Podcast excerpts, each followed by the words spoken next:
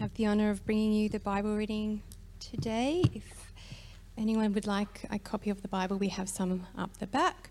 Um, reading from Judges 4 today. Should feel like I need to say that this does come with a graphic content warning, so if you're squeamish, bear with me. Again, the Israelites did evil in the eyes of the Lord now that Ehud was dead. So the Lord sold them into the hands of Jabin, the king of Canaan, who reigned in Hazor. Sisera, the commander of his army, was based in Harosheth Hagoyim because he had 900 chariots fitted with iron and had cruelly oppressed the Israelites for 20 years. They cried to the Lord for help. Now, Deborah, a prophet, the wife of Lapidoth, was leading Israel at that time.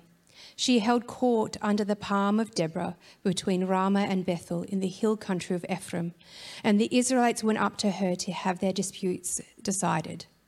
She sent for Barak, son of Abinoam, from Kadesh in Naphtali, and said to him, The Lord, the God of Israel, commands you, Go, take with you 10,000 men of Naphtali and Zebulun, and lead them up to Mount Tabor. I will lead Sisera the commander of Jabin's army with his chariots and his troops to the Kishon River and give him into your hands. Barak said to her, If you go with me, I will go. But if you don't go with me, I won't go. Certainly, I will go with you, said Deborah. But because of the course you are taking, the honor will not, will not be yours, for the Lord will deliver Sisera into the hands of a woman. So Deborah went with Barak to Kadesh. There Barak summoned Zebulun and Naphtali, and 10,000 men went up under his command. Deborah also went with him. Now Heber the Kenite had left the other Kenites, the descendants of Hobab, Moses' brother in law, and pitched his tent by the great tree in Zaanannim near Kadesh. When they told Sisera that Barak, son of Abinoam, had gone up to Mount Tabor, Sisera summoned from Harosheth Hagoyim to the Kishon River all his men and his 900 chariots fitted with iron. Then Deborah said to Barak, Go! This is the day the Lord has given Sisera into your hands. Has not the Lord gone ahead of you? So Barak went down Mount Tabor with 10,000 men following him. At Barak's advance, the Lord routed Sisera and all his chariots and army by the sword. And Sisera got down from his chariot and fled on foot. Barak pursued the chariots and army as far as Harosheth Hagoyim, and all Sisera's troops fell by the sword. Not a man was left. Sisera, meanwhile, fled on foot to the tent of Jael, the wife of Heber the Kenite, because there was an alliance between Jabin the king of Hazor and the king of Heber the Kenite. Jael went out to meet Sisera and said to him, Come, my lord, come right in, don't be afraid. So he entered her tent, and she covered him with a blanket. I'm thirsty, he said. Please give me some water. She opened a skin of milk, gave him a drink, and covered him up.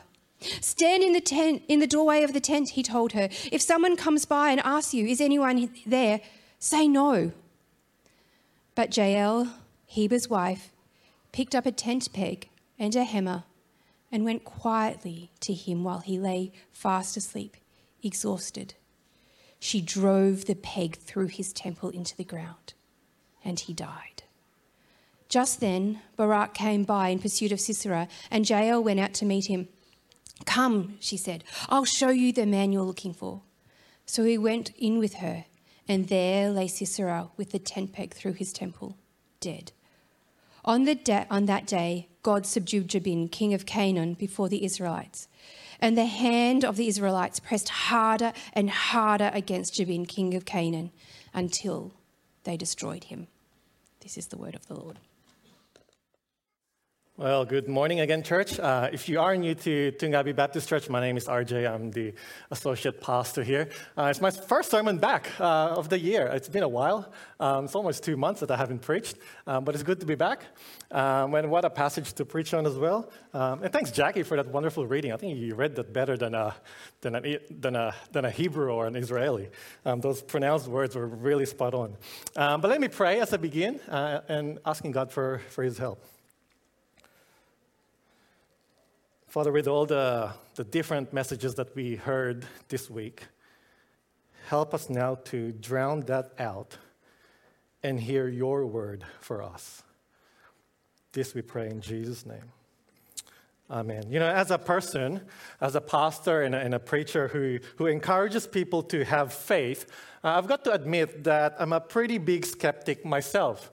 Uh, what I mean that is that in, in you know, in, in general, I don't e- easily believe in things that I see or that I hear. For example, if you come to me raving about a really good movie that you saw, uh, chances are that I won't take, I won't just take your word for it.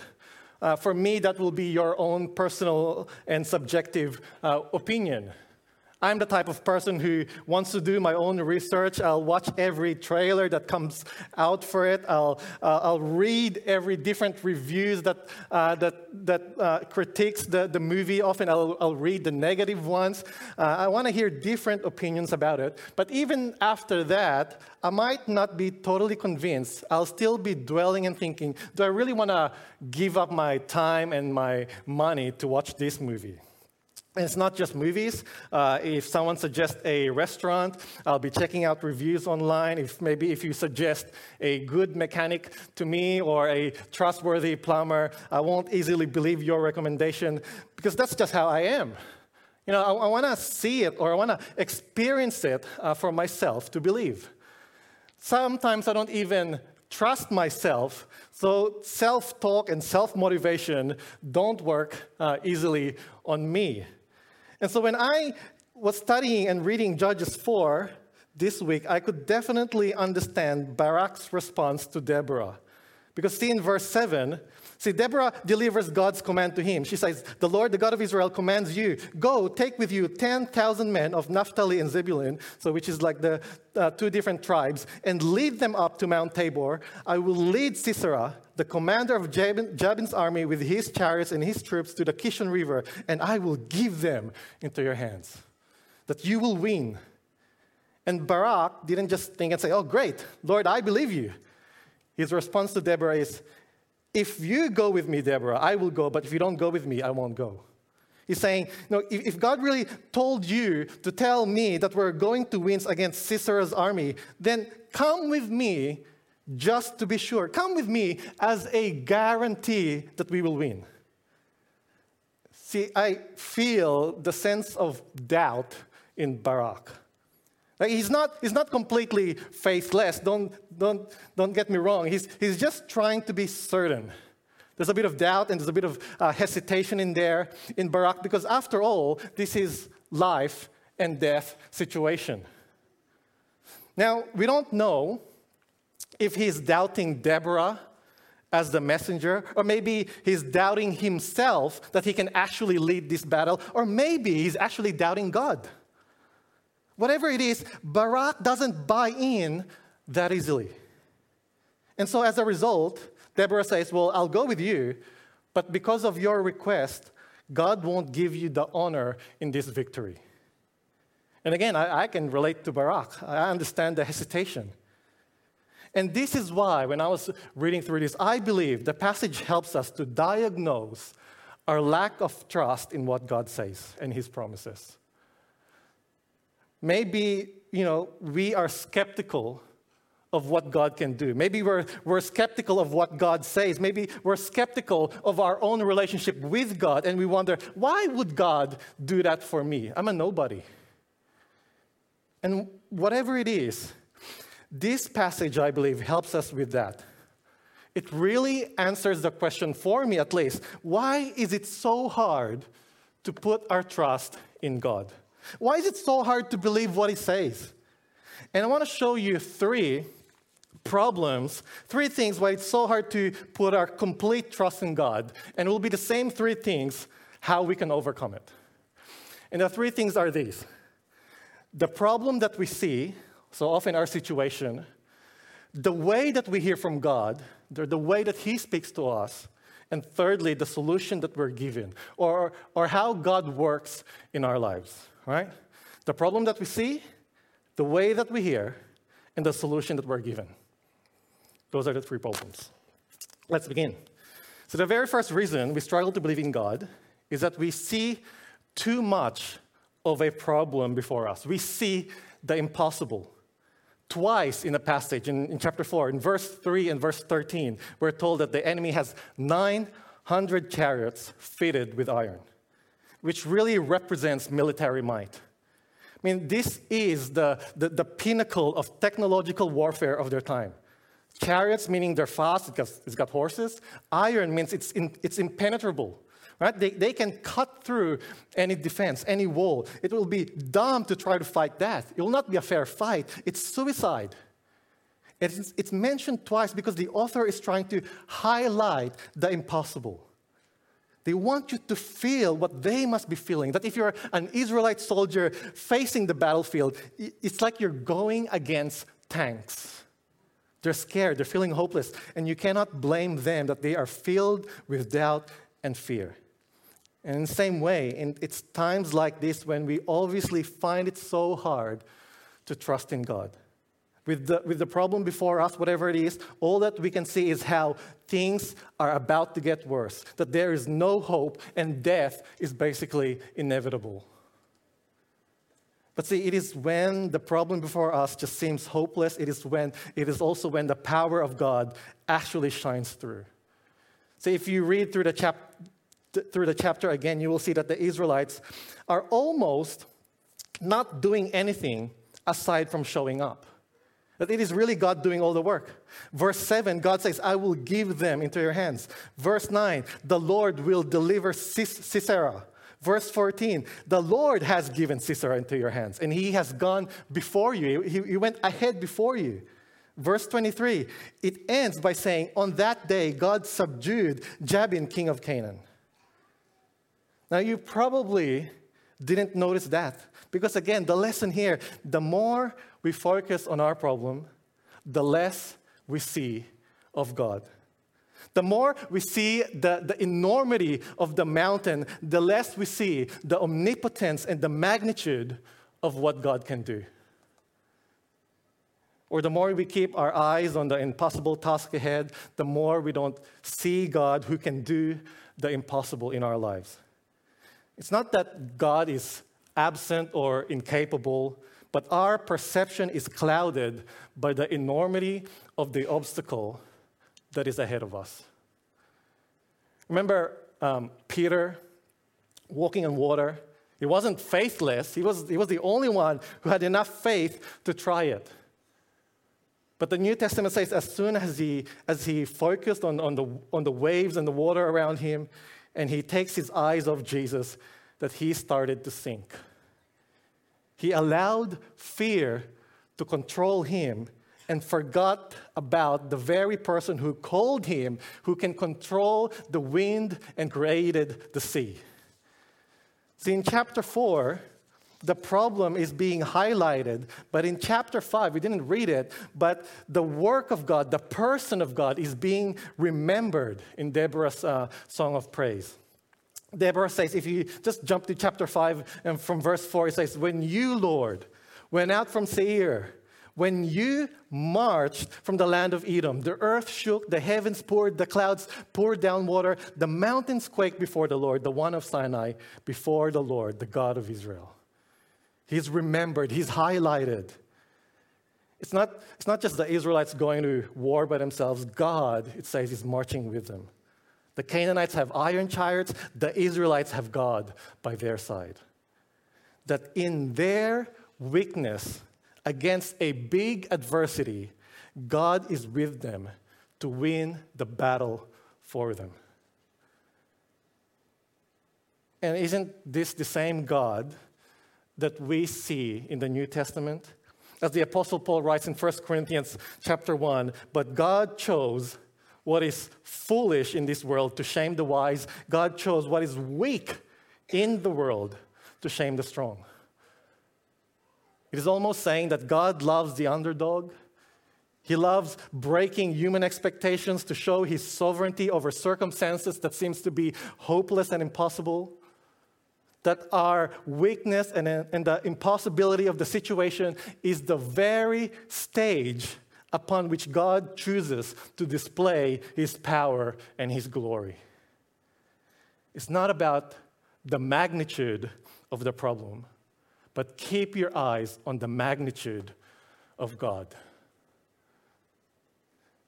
And I think it's fine to be afraid, it's, it's okay to worry, it's human nature, but it's not okay to be, to, as a Christian, to dwell on our fear and to re- remain focused on our problem without turning to God, who is stronger and wiser and sovereign over all our problems, no matter how impossible it might seem. And I'm sure, I'm sure that some of you here are facing that same kind of battlefield and feeling the same way as the Israelites were feeling as they face, as you face the mountains or the problems that you have in your life right now. And you're, maybe you're thinking, there's no way out of this. There's no way I can win. There's nothing good coming out of this. Don't forget the God who is marching, not just with you, but before you. Don't let it paralyze you. Don't, you know, be like Deborah to allow it to be the reason for you to be looking back one day and giving all the praises back to God. The God who is bigger than your enemy, the God who is wiser than your impossible situation, the God who can do all things for our good and His glory, we need to rely upon and trust in His word and promises for us. Which leads us to our second problem the way that we hear from God. Right, the second obstacle that often, that often prevents us from putting our trust uh, in God is the way that God speaks. Uh, see in Judges 4, again, God speaks to Deborah, who then had to convey the message back to Barak.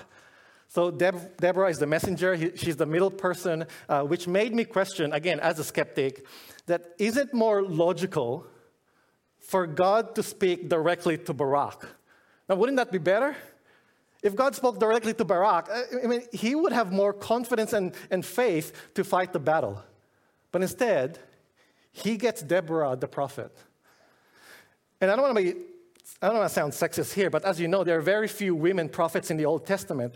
And, you know, as, as women, uh, sorry, uh, you know, as we know, like women back in the ancient times are, are often not regarded highly. So just imagine Barak getting a message from God, but through Deborah, that he will lead an army with 900 chariots against the, you know, against the Canaanites. How challenging is it for Barak to accept that message? And again, in the same way, often we, we struggle to, to put our trust in God, not because of the message, but often because of the way the message is given to us. Because I think we, we like to look for the, for the extraordinary means. Right? We want to hear a voice from heaven, a miraculous sign, or a supernat- supernatural intervention somehow from God. We want a direct and more obvious encounter with God, something grand, something inspiring that leaves no room for doubt that it is God speaking to us. So we, we yearn for a burning bush. We, we're looking for some parted seas, for a thunderous voice coming down from heaven, or a blinding light, maybe like Paul on his way to Damascus. But instead, what do we get? How, how do we hear from God? We're, we're given a book, we're given a Bible to read. Today, you get a preacher with a weird accent. And you're wondering, is this God speaking? See, God's voice often comes through ordinary means in our lives. A quiet daily devotion in the morning, a Christian, Christian radio on the way to work, a counsel from a friend over coffee, a lesson from a Bible study, a correction from a parent we want signs and wonders, but often we hear from a person used by God through whom God speaks and chooses to, chooses to speak um, from. So, just as he spoke to Barak through Deborah, God continues to speak to us today through his people. And that's why I think we often fail to hear and to trust. Now, you might still be thinking, but why, why, why doesn't God make himself clearer, more obvious? Why, why use the ordinary? when the, when the extraordinary method will, will be a lot better. Now, the Bible doesn't give us a, a straight answer. But here's what the Bible tells us. Look at the pattern. Again, God uses Deborah to speak to Barak. God uses Moses to speak to the Israelites and to Pharaoh. Remember, God repeatedly says to Pharaoh, Let my people go. Now, wouldn't it be better if God spoke directly to Pharaoh? God used prophets throughout the Old Testament to speak to kings and rulers and his people. And there's always, always a, a messenger or a mediator in between. And then in the New Testament, we're told this in, in Hebrew 1 that in the past, God spoke to our ancestors through the prophets at many times and in various ways. But in these last days, he has, to, he has spoken to us by his Son, whom he appointed heir of all things, and through whom all, also he made the universe. Now, we don't know why God doesn't speak to us now with thunder and, and an army of angels or whatever extraordinary means, but we are told that God reveals himself through his appointed messenger, and now he has given his final revelation through his Son. And so the Christian claim is that everything that we need to know about God and what he has done to us is given to us through the spoken word in the Old Testament and his, and his son, Jesus Christ, as a flesh incarnate, as a word becoming flesh that, that is recorded now in the New Testament. That everything you need to find meaning and purpose in life, everything that you need to, to, to know how to be reconciled back to God, everything that you need to know about how to live your, your life in faith and obedience is given to us in His Word. Now, again, if you're, if you're here today and you're maybe you're not a believer and you're and you're thinking, I'm not, I'm not satisfied with that answer. Again, it's fine. I understand. I'm, I'm, I'm a big skeptic myself. But here's the deal. Here's what I want you to at least, at least consider. You know, that everyone really live, you know, lives their lives in, in some sort of faith, right? For example, on a very, uh, on a very basic level, um, you had to believe that you, when, you, when you drove here this morning, that people are going to follow the rules, right? That somehow that you believe that the oncoming traffic will stick to their lane and they will follow the rules and they will not drive straight to you.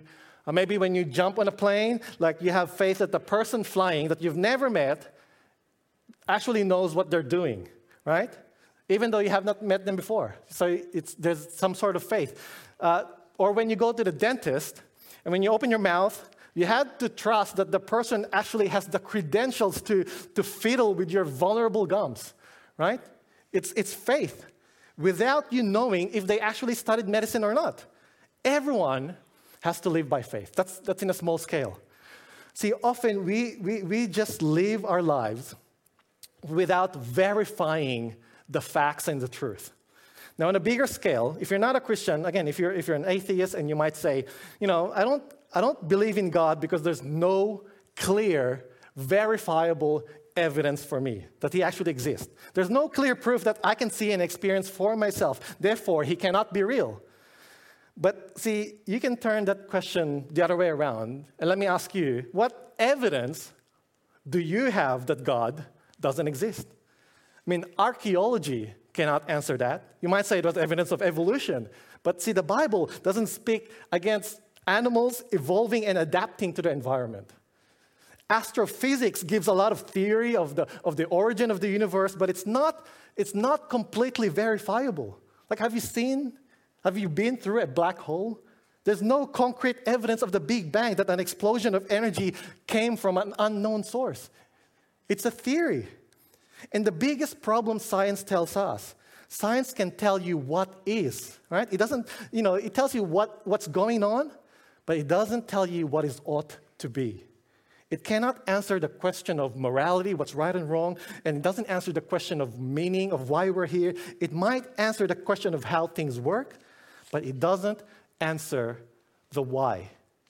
So everyone has to believe in some sort of a system that allows you to answer where we came from, what we're meant to be doing, what is right and wrong, and where we are heading because all of us has some sort of, sort of belief system that enables us to function in life by answering those questions. And I think out of all the major religions, Christianity is the only religion where you can research and try to verify for yourself the authenticity of the claim because you are given a book that is based on historical account. Buddhism doesn't do that. Right? It's a bunch of, th- of, of teachings that doesn't give you if you can actually verify the facts. Even Islam cannot be fully verified. And so if you are, if you're a big skeptic like me, the least you can do is try to research for yourself and do not easily discount the magnitude of the Christian claim. Because as C.S. Lewis said, Christianity, if it's false, if it's not true, then there's no importance. But if it's true, it is of infinite importance. The only thing it cannot be is moderately important. Or, in other words, if you turn that around, it's saying that if atheism is true, right? then it's not that important if it's true because you might waste your life in religion now, but once you die, you won't even know that you wasted your life because your consciousness is gone. But if Christianity is true, then you will have an eternity of regret. The least you can do now is make an informed decision for yourself. Listen to how God speaks to you in His Word. Verify the claims and the promises for yourself. Now, lastly, lastly, the reason why it's so hard to put our trust in God is because a lot of times we don't even realize He's at work. So, in the same way that we look at the extraordinary voice, we also look for signs and evidence that God is doing something in our lives. And if, if we can't see a clear evidence that God is doing something, we often think that He's not there. See, Barak was told in verse 9 that the Lord will deliver Sisera into the hands of a woman. Now, Barak might have accepted that. He might be thinking, that's fine, I won't be the, I won't be the homecoming hero. I won't, have the, the, I won't be the center of the, of the ticket parade when we get back. But I assume that he was still expecting some sort of, of, of battle with Sisera, right? Two commanders fighting each other. But instead, when you think of it, Sisera really died quietly. I mean, it was, it, it, he died in a funny way, but there was no exciting battle. There was no grand finale. In fact, it is so weird that the whole battle scene is condensed in one verse, verse 15. Right? Remember, you think that there's going to be a big battle, there's 900 iron chariots, but look at how the fight is described. At Barak's advance, it's, it's the Lord, it's God, routed Sisera and all his chariots and army by the sword, and Sisera got down from his chariot and fled on foot. That was it. That, that was the entire battle scene. Nothing exciting, just God doing the work and the commander running away. And as we know, what happened next is that we, we read that Sisera went inside of a tent of an ally whom he thought he could trust. He asked for water. She gave him milk. She tucked him in bed and she smashed his head in. There was no witnesses, there was no fight scenes, there were no big weapons, no, there's no big heroes, just a tired, sleepy guy killed by a woman that lied to him. I mean, imagine when the soldiers returned home from battle, people will be asking, So what happened? Did you, did, how did you match the iron chariots? Did you, did you had a plan that, that really you know, threw him out? Right? Did, did you go hand to hand combat with, with Sisera, the commander? Tell us the story. We, we want details.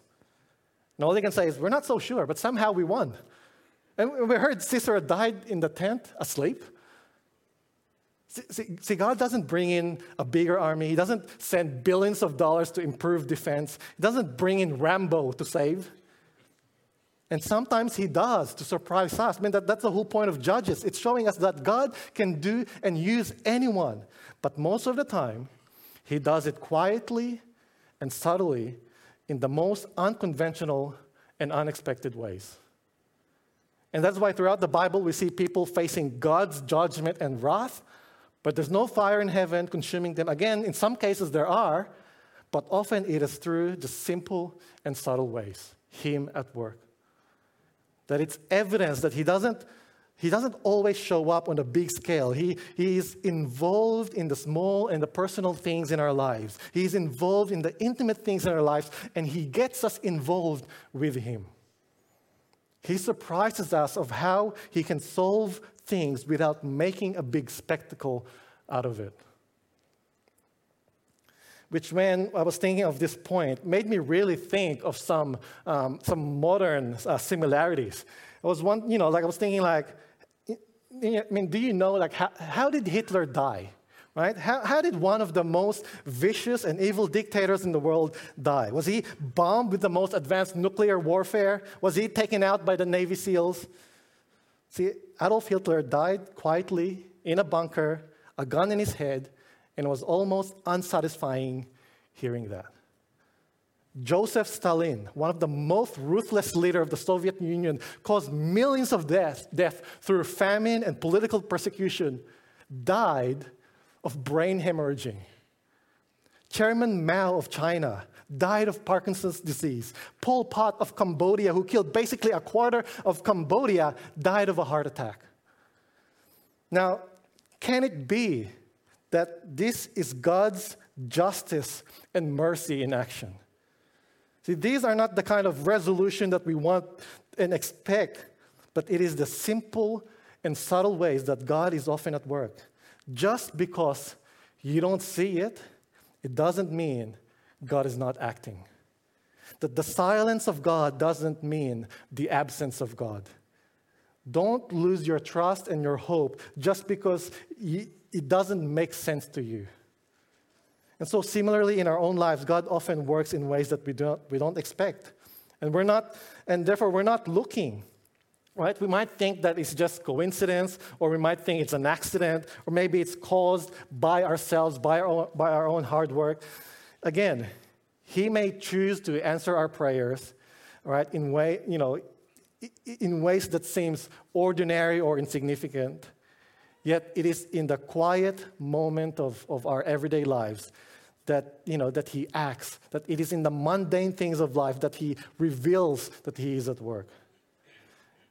And so maybe again, you might struggling with something right now and struggling to see whether God is at work. You don't see him acting in your life. You don't hear him answering your prayers.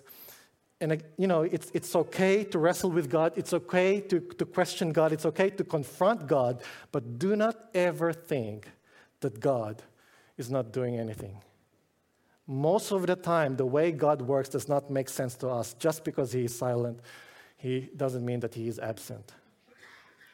And here's another application of this.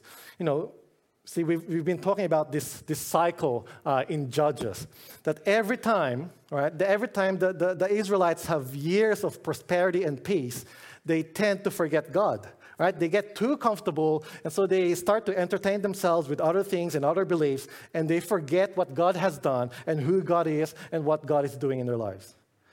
And I think, in the same way, when everything in our lives are going well, I believe that is when we think that God is really not doing much. Right? We, we tend to think that, you know, maybe it's, we have this peace, we have this prosperity, we have this security in our lives because we have earned it. It's something that we have worked for.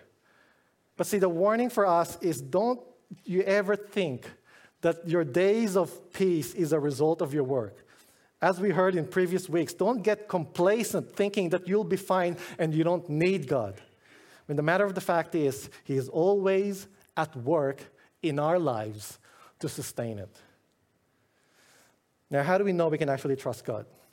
How can we be sure that, that He is at work, that He understands and overcomes what we're going through? Here's how. Because one of our biggest problems, one of our biggest adversity, right, is always, has been solved. That He defeated sin, right? He acted justly and mercifully by dying on the cross, and He has defeated death by coming back to life. That's why in Romans chapter 8, uh, the Apostle Paul said this He who did not spare His own Son, but gave him up for us all, how will he not also, along with him, graciously give us or solve all of, all of our problems? For I am convinced that neither death, nor life, nor angels, nor demons, neither the present nor the future, nor any powers, neither height, nor depth, depth, nor anything else in all creation will be able to separate us from the love of God that is in Christ Jesus our Lord. It's saying that if God is willing to do that for you, giving his son for you, why would you doubt everything else in your life?